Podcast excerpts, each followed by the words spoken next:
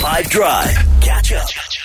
I'm explaining something badly today, and with the help of the internet, I'm going to attempt to take something that we all understand, all experience, well, certainly I'm sure have experienced at some point in our life, and try explain it uh, in as unnecessarily complex a way as possible. Okay. Okay, let's go.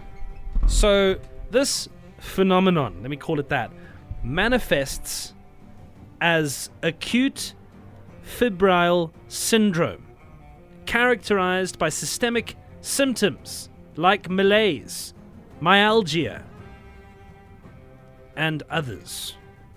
The others would give it away. It undergoes frequent changes, genetic changes, through antigenic drift and occasional major shifts, resulting in the emergence of novel types of it that pervade the existing abilities to do anything about it. What's the category? I would say. Hmm. I would say epidemic, probably. Hmm. It really sounds like you just said a bunch of words. So yeah, because I was so effectively what I've done is I've, I've taken like very common everyday words and tried to find the most overly complex Right. scientific version Yes. of that word. I think Yeah. you did. That's basically what I've done. But w- w- w- I think I've described this thing properly at the very least, barring perhaps the mispronunciation of one or two words along the way.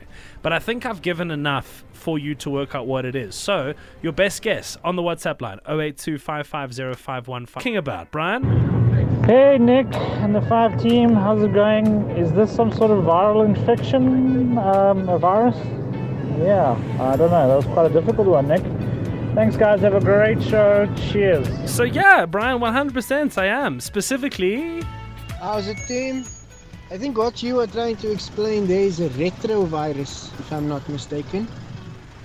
Thanks a lot. Great show. so as mentioned, I don't have enough knowledge to know whether or not that does or doesn't hold given what I've said, but Calvin the Culinarian here from Durban. Would you perhaps be suffering from the flu?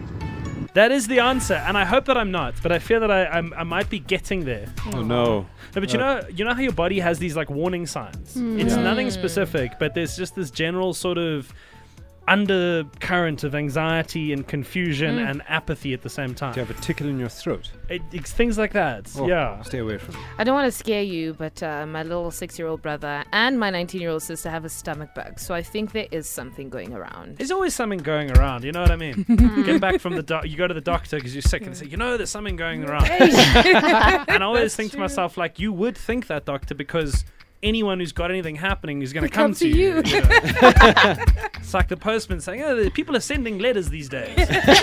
you would know because. You have first hand experience Yeah. in delivering them. But no, I think there is definitely something going around, as you say, and I'm trying everything in my utmost power to avoid getting it.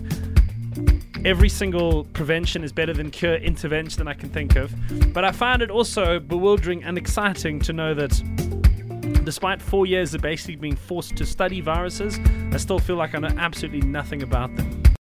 Catch up from some of the best moments from the 5 Drive team by going to 5FM's catch up page on the 5FM app or 5FM.co.za.